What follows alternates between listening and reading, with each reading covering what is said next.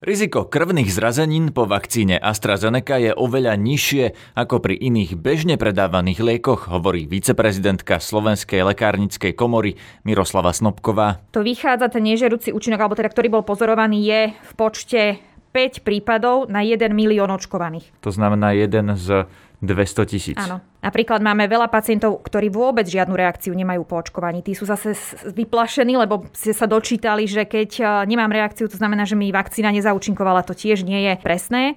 Čo nám reálne chýba k tomu, aby sme mohli očkovať aj Sputnikom a naozaj potrebuje ruská vakcína európsku registráciu? Čakať, nádejať sa, že si dám pichnúť Sputnik, pokiaľ teda bude registrovaný, je také trošku hazardovanie so zdravím. My nemôžeme si tu robiť ako keby laboratórium a z ľudí pokusné myši. Ľudstvo už vie, ako sa nám podarí úplne poraziť COVID-19. Bude ťažšie pre ten vírus nájsť si hostiteľa a postupne z tej populácie bude miznúť. Dobré ráno, je piatok 16. apríla, moje meno je Peter Hanák. Ráno nahlas. Ranný podcast z pravodajského portálu Aktuality.sk. Študuje teraz so mnou Miroslava Snobková zo Slovenskej lekárnickej komory. Vitajte. Dobrý deň, prajem. Pani Snobková, na úvod e, tak jednoducho, už ste zaočkovaná? Áno, som ako zdravotnícky pracovník už aj druhou dávkou. A ktorou vakcínou? A tým, že som išla medzi prvými, tak to bola vakcína od spoločnosti Pfizer-BioNTech. Myslíte si, že je to najlepšia vakcína? Keďže v tom čase bola jediná na trhu, tak bola určite najlepšia. No a teraz, keď e, sa na to tak pozeráte, dá sa podľa vás e, nejako zoradiť rebríček tých vakcín od najlepšej po najhoršiu, alebo je to o dosť komplikovanejšie? Ja by som povedala, že každá vakcína, ktorá je na trhu, je dobrá. Nepovedala by som, že jedna z nich je najlepšia, ale v podstate hoci ktorá, ktorú si pacient môže dať pichnúť, tak si myslím, že je pre toho pacienta tá najlepšia. Samozrejme existujú medzi nimi nejaké uh, drobné rozdiely, ale o tom, ak sa pacient bojí alebo má nejaké otázky, obavy, tak na to sú tu zdravotníckí pracovníci, aby mu na ne odpovedali a ten pacient sa prípadne cítil komfortnejšie pri tom, keď sa ide dať zaočkovať. Pýtam sa to preto, že veľa ľudí sa bojí napríklad nechať sa očkovať AstraZeneca, aj starší ľudia, ktorí sa dostanú, teda dostanú termín na očkovanie AstraZeneca, sa toho nezúčastnia, čakajú na niečo iné, čakajú napríklad na Sputnik. Myslíte si, že toto je racionálne, alebo je to skôr nejaký strach tých ľudí? Z pohľadu odborníka musím povedať, že skôr ide o strach zo strany pacienta alebo človeka, pretože pokiaľ nejaká vakcína príde na trh a príde na trh e, u nás v Európskej únii, to znamená, že prejde nejakým štandardným procesom registrácie, tak my ako zdravotníci nemáme dôvod spochybňovať jej kvalitu, bezpečnosť a účinnosť. To sú také tie tri atributy. No dobre, ale e, vieme, že objavili sa nejaké tie krvné zrazeniny, preto sa toho ľudia boja, alebo v správach videli, že niekto napríklad aj zomrel po očkovaní, aj keď e, vieme, že to nebolo, nakoniec sa ukázalo, že to nebolo v priamej súvislosti, ale predsa len tí ľudia sa už zľakli. Čo sa s tým vôbec dá robiť podľa vás?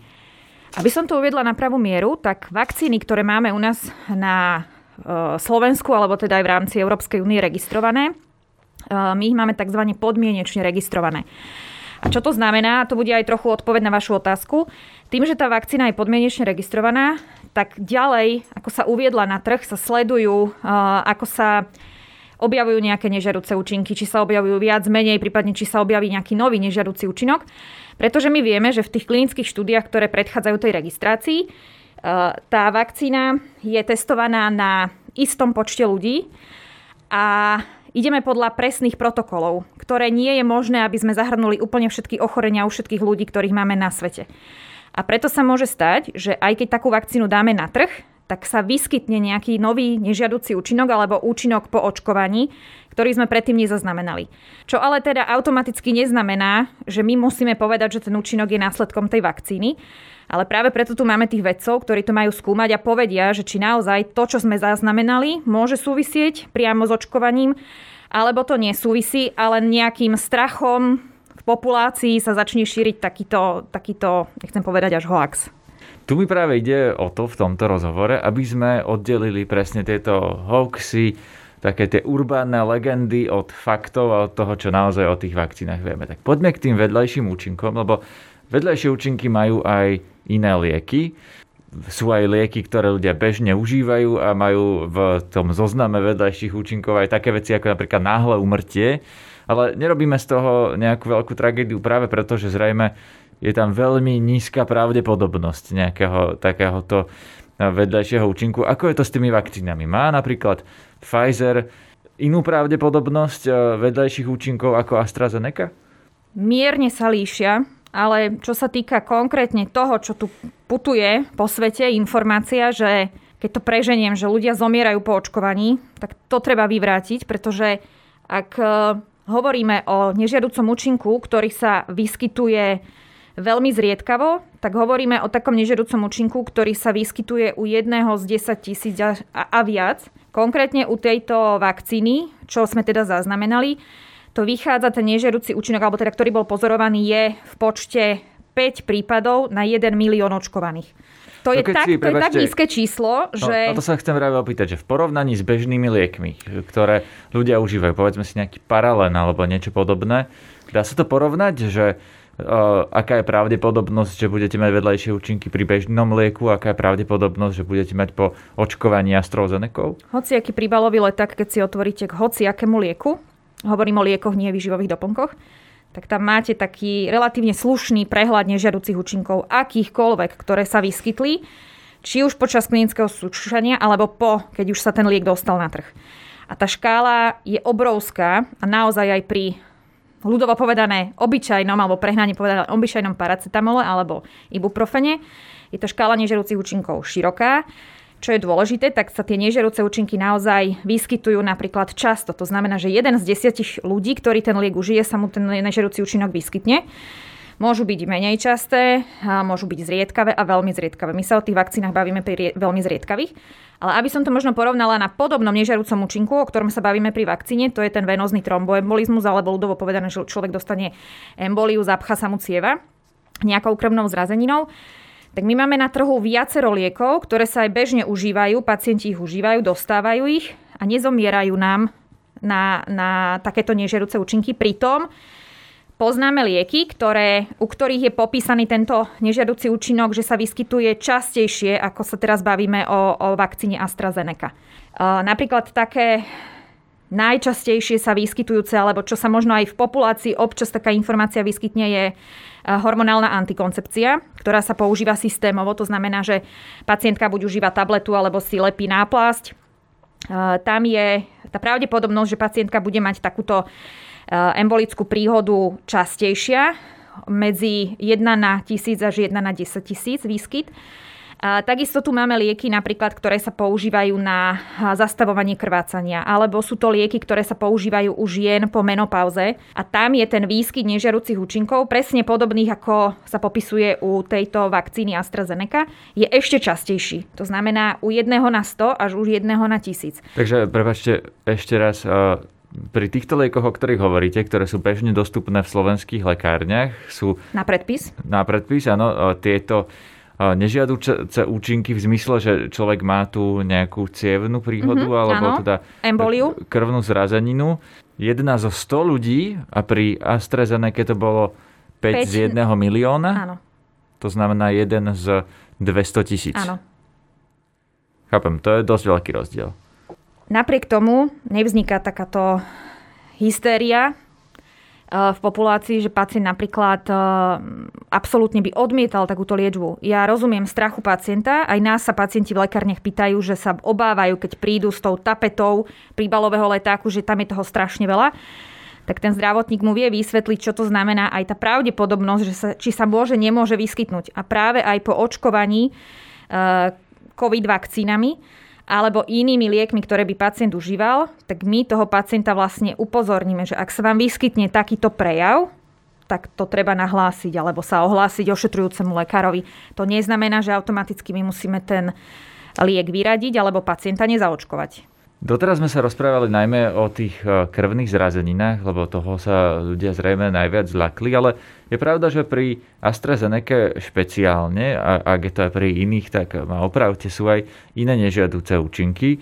A ja osobne poznám niekoľko ľudí, ktorí po zaočkovaní touto vakcínou mali napríklad horúčku alebo zimnicu, alebo sa necítili, dobre vy mi teraz naznačujete, že aj vy, tak aké je to časté? Naozaj veľa ľudí to má, alebo to je len v mojom okolí? Nie je to len vo vašom okolí, aj keď predpokladám, že keď ste sa viacerých pýtali, tak už môžeme hovoriť o nejakej štatisticky významnejšej vzorke. Ak máte teda veľa, veľa známych, ktorí sú už očkovaní, ale aby som sa vrátila k tej otázke, áno, my po, tých, po očkovaní covidovými vakcínami, ale aj inými vakcínami, chrípkové napríklad, to sú také najčastejšie, máme popísaný výskyt nežiarucich reakcií po očkovaní typu bolestivosť v mieste v pichu, to je taký najčastejší, ktorý pacienti pociťujú. No to, ale to je asi aj pri každej inekcii. Keď vám niečo cudzie pichnú, alebo sa pichnete nejakou ihlou, tiež vás to chvíľu bolí. Potom to je taký, hovoríme tomu flu-like syndrom, alebo mm, syndromy podobné príznakom chrípky, čiže máte zvýšenú teplotu, môžete mať zimnicu, e, bolí vás celé telo, máte triážku, bolia vás kolby, je vám na zvracanie. Dobre, toto sú, e, povedzme si tak, že podstate neškodné vedľajšie účinky, že to prejde za deň, dva? V tej najväčšej časti populácií, neohrozenej, my o nich vieme, o tých nežiaducich účinkoch a nepredstavujú riziko pre žiadneho človeka. My toho človeka musíme samozrejme použiť, že, poučiť, pardon, že keď budete zaočkovaní a zvyši sa vám teplota, alebo dostanete tú zimnicu, alebo vám, vás boli telo, tak sú to očakávané nežiaduce účinky, ktoré vám odoznejú, ale v prípade, že sa ten nežiaducí účinok e, zhoršuje alebo nenastáva tá úlava, tak je e, možné podať liek, ktorý vám zmierni tieto príznaky, ale my vieme, že tie príznaky odoznejú a sú len reakciou na ten na, na ten cudzí agens, ktorý sa dostal do tela, na tú cudziu látku. Samozrejme máme tu nejakú obmedzenú skupinu pacientov, ktorí sú imunokompromitovaní, to znamená, že majú nejaké stavy zníženej alebo zvýšenej reakcie imunitného systému, ktorých ten ošetrujúci lekár rozhodne, či očkovať, neočkovať, ale bežná populácia Napríklad máme veľa pacientov, ktorí vôbec žiadnu reakciu nemajú po očkovaní. Tí sú zase vyplašení, lebo ste sa dočítali, že keď e, nemám reakciu, to znamená, že mi vakcína nezaučinkovala. To tiež nie je, e, nie je presné. Popisuje sa v tých klinických štúdiách, že tieto reakcie, o ktorých som hovorila po očkovaní, sa vyskytujú zhruba u 30% populácie, záleží ktorý ten nežiaducí účinok.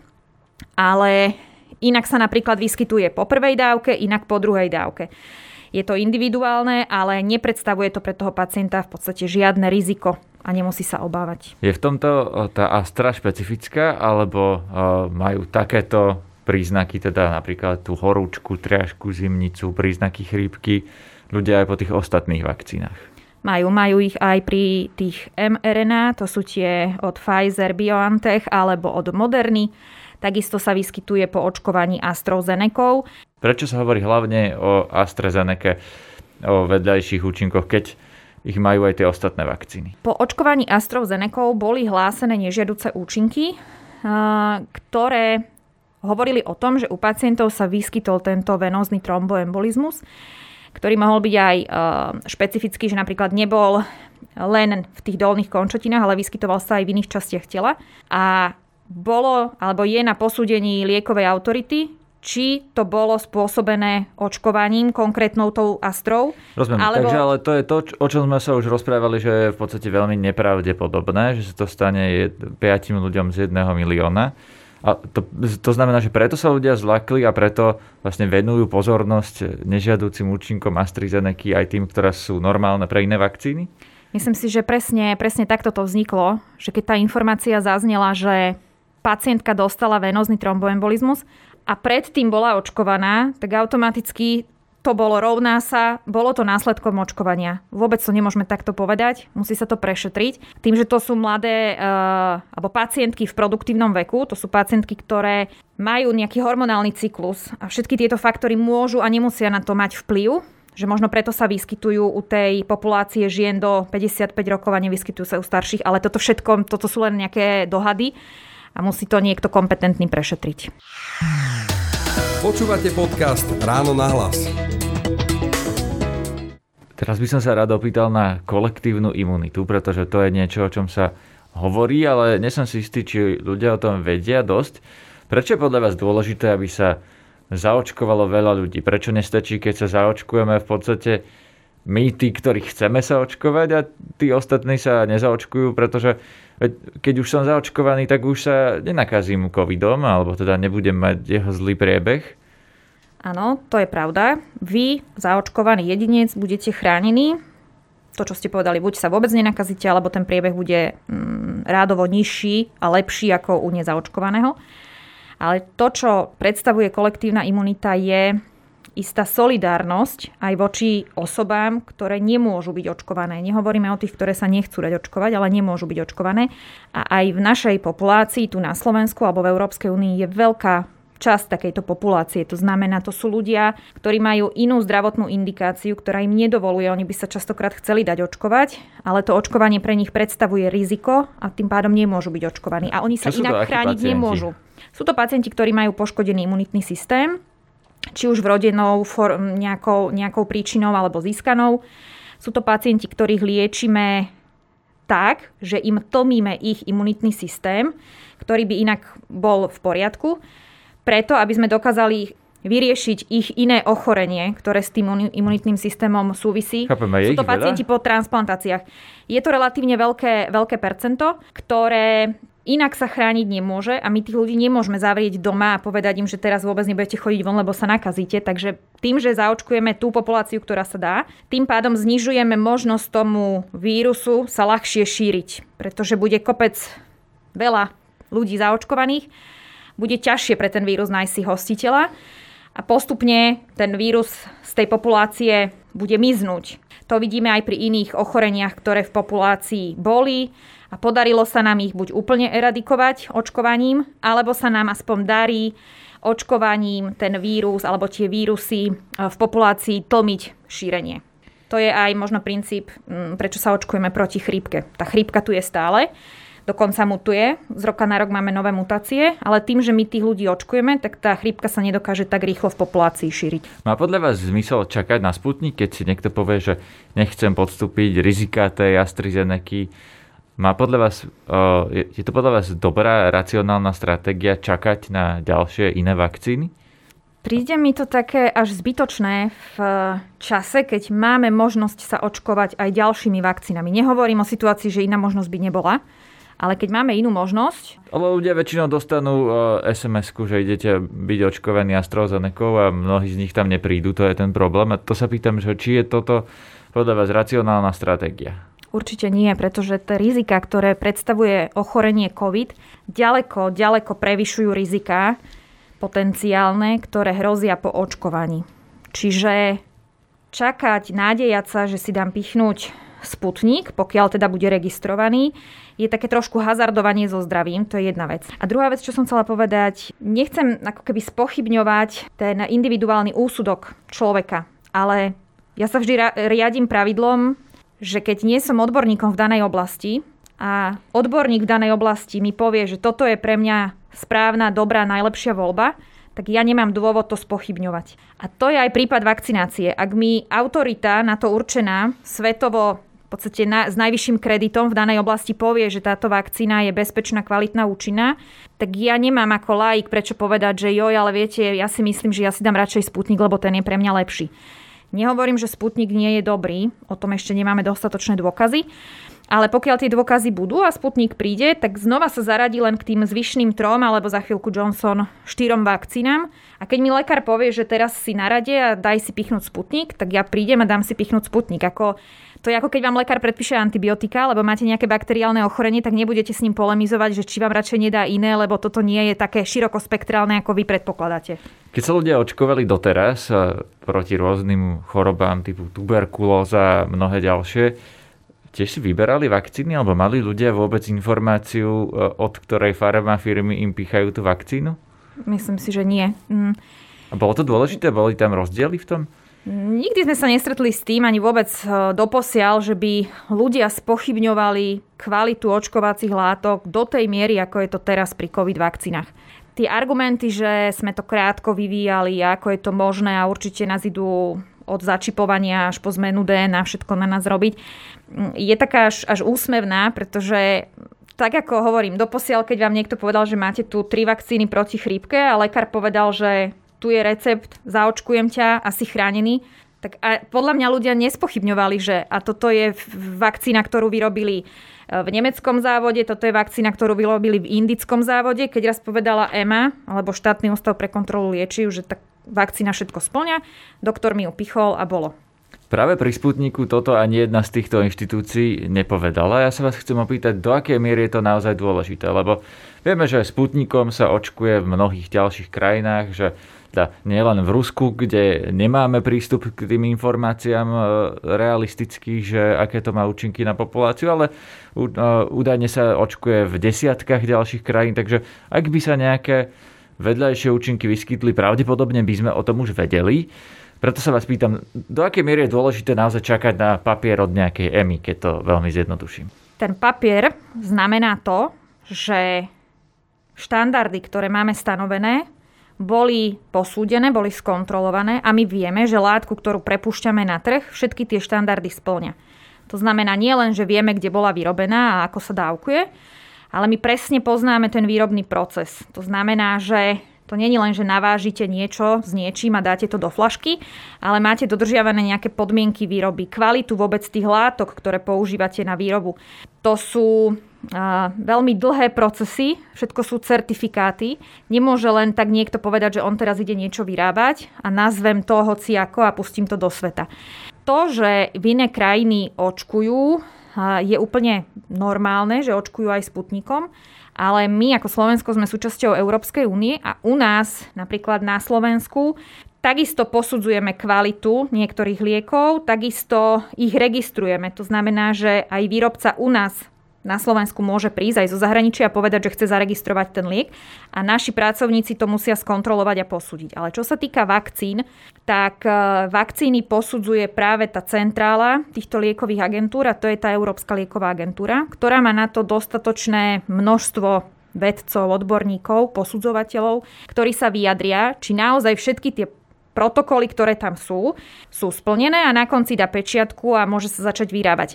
Na toto by som mal, ale mohol oponovať, že nie je to priveľa byrokracie v tej situácii, keď na COVID-19 denne nám zomierajú desiatky ľudí, že by sme mohli začať očkovať a na tú byrokraciu počkať?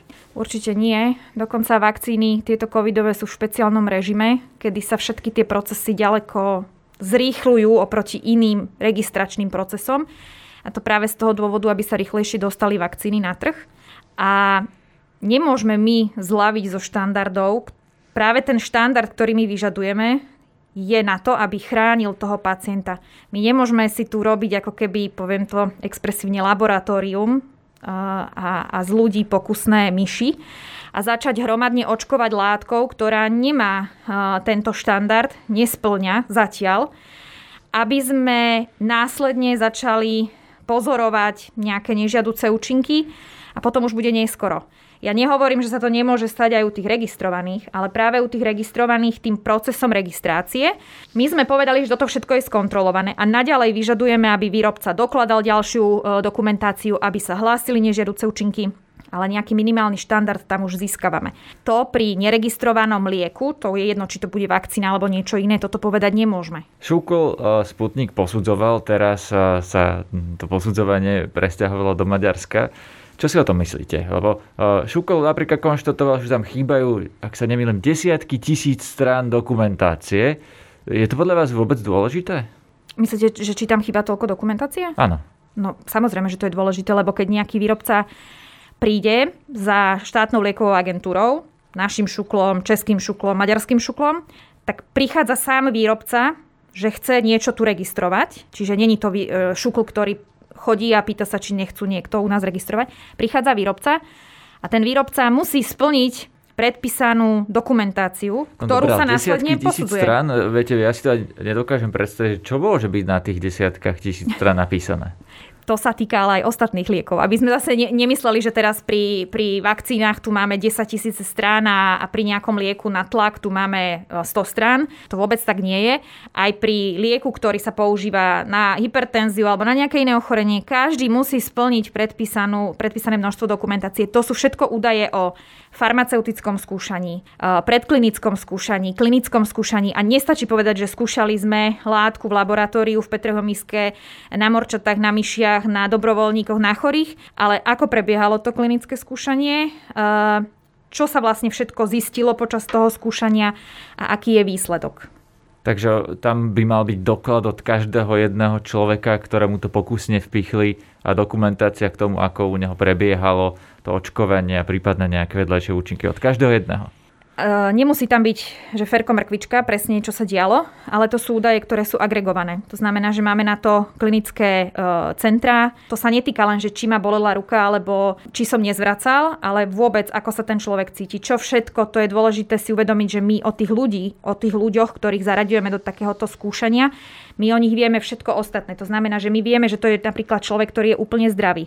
Alebo naopak vieme, že to je človek, ktorý v tom čase, keď mu to bolo podávané, trpí nejakým ochorením. A toto všetko má potom vplyv na to, či ten liek je alebo nie je registrovaný. Najnovšie sme sa dozvedeli, že ten problém, ktorý údajne bol s slovenským šuklom a sputnikom, bol iný, ako pôvodne bolo deklarované, že teda Šukl to neotestoval v ONCL certifikovanom laboratóriu. My ešte nevieme, aký ten problém bol. V tejto chvíli len prezidentka povedala, že dôvodom požiadavky na vrátenie Sputnika do Ruska nebolo necertifikované laboratórium, ale nejaká iná skutočnosť, ktorú ešte nepoznáme. Vy si viete predstaviť tú inú skutočnosť, čo by to mohlo byť?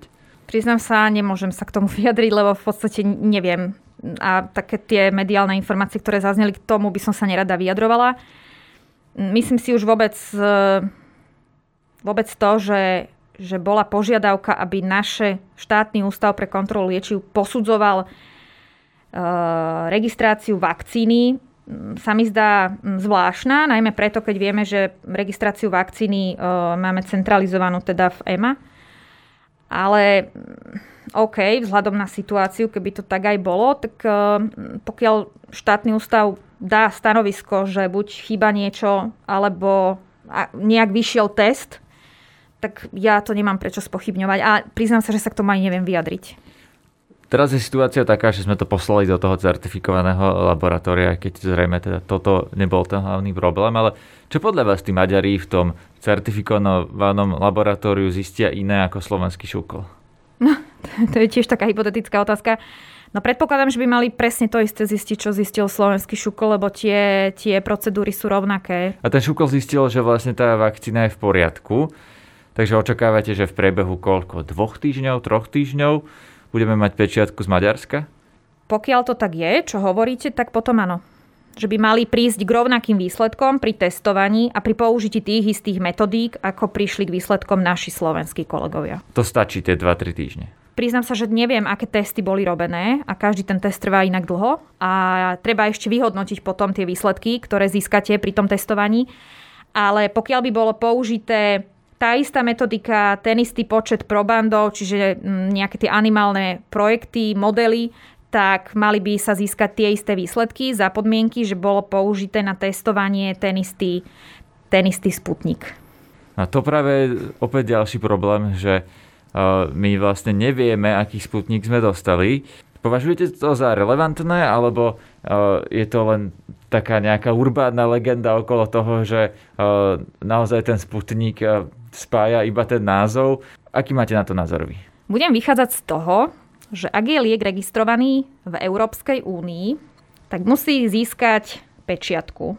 Tá hovorí o tom, že keď to vyrobíme hoci kde na svete, musí to byť vyrobené tým výrobným procesom, na základe ktorého sme to registrovali. A preto aj v Európe máme lieky, ktoré sa síce nevyrábajú len v EÚ, alebo v Európe, ale aj mimo, ale pokiaľ ich uvádzame na náš trh, tak sú rovnaké. Trošku pri tom sputniku vznikajú také otázky, že ten sputnik môže byť vyrábaný na rôznych miestach, e, možno odlišnou metódou výroby, čo zase nehovorí nič o tom, že by nebol účinný, ale pokiaľ nie je u nás registrovaný, my nemôžeme povedať, že ak sem doveziete 10 krabičiek Sputniku z desiatich výrobných miest, že budú rovnaké. Ak by už bol registrovaný, tak by sme toto mohli povedať. Pri tom Sputniku sa často hovorí aj o tom, že či je to vakcína, lieková vakcína alebo liek. Sú to podľa vás e, tri rozdielne veci? Vakcína sa tiež považuje za liek, v istom zmysle slova, aj v rámci našej legislatívy. Je to liek, ktorý sa používa na preventívne účely. Čiže tá vakcína vás má chrániť, ale v zmysle našej legislatívy môžeme hovoriť o tom, že, že ho zaraďujeme medzi lieky. Takže keď je na jednom papieri k jednému sputniku, napríklad k tomu, čo majú Maďari napísané, že je to napríklad lieková vakcína, a na tom, ktorý máme my, to teraz strieľam z brucha, ale hovorím napríklad, je napísané, že je to vakcína a na nejakom inom sputniku, treba v centrále EMA, je napísané, že je to liek. Môže to byť aj tá istá látka? Zase ťažko odpovedať, ale v prípade, že by sa dostal na trh u nás, EÚ, tak jedna časť tej dokumentácie sa týka obalu čo je na obale uvedené. Máte presný guideline, presné odporúčanie, presný, ako sa povie, template. Vzor? Áno, ďakujem. Máte presný vzor, ako musí vyzerať tá informácia, ktorá je uvedená na obale. Akú veľkosť písma musíte použiť, aký musí byť ten preklad. Čiže ja si predpokladám, že pokiaľ by sa Sputnik s nejakým názvom tu u nás registroval v EÚ, tak, tak by bol... rovnaký. Presne tak. Musel by byť rovnaký. Ďakujem za rozhovor. Ďakujem pekne za pozvanie. Počúvajte aj naše víkendové podcasty a celkovo všetku našu podcastovú tvorbu nájdete vo feede podcasty Aktuality.sk na Spotify a v ďalších aplikáciách. Ak chcete podporiť našu prácu, môžete to urobiť cez službu Actuality Plus na našom webe aktuality.sk lomka plus. Získate tým aj nové benefity, napríklad web aktualit bez reklamy, zľavu na knihu a podobne. Pekný víkend želá Peter Hanák. Všetky podcasty z pravodajského portálu Aktuality.sk nájdete na Spotify a v ďalších podcastových aplikáciách.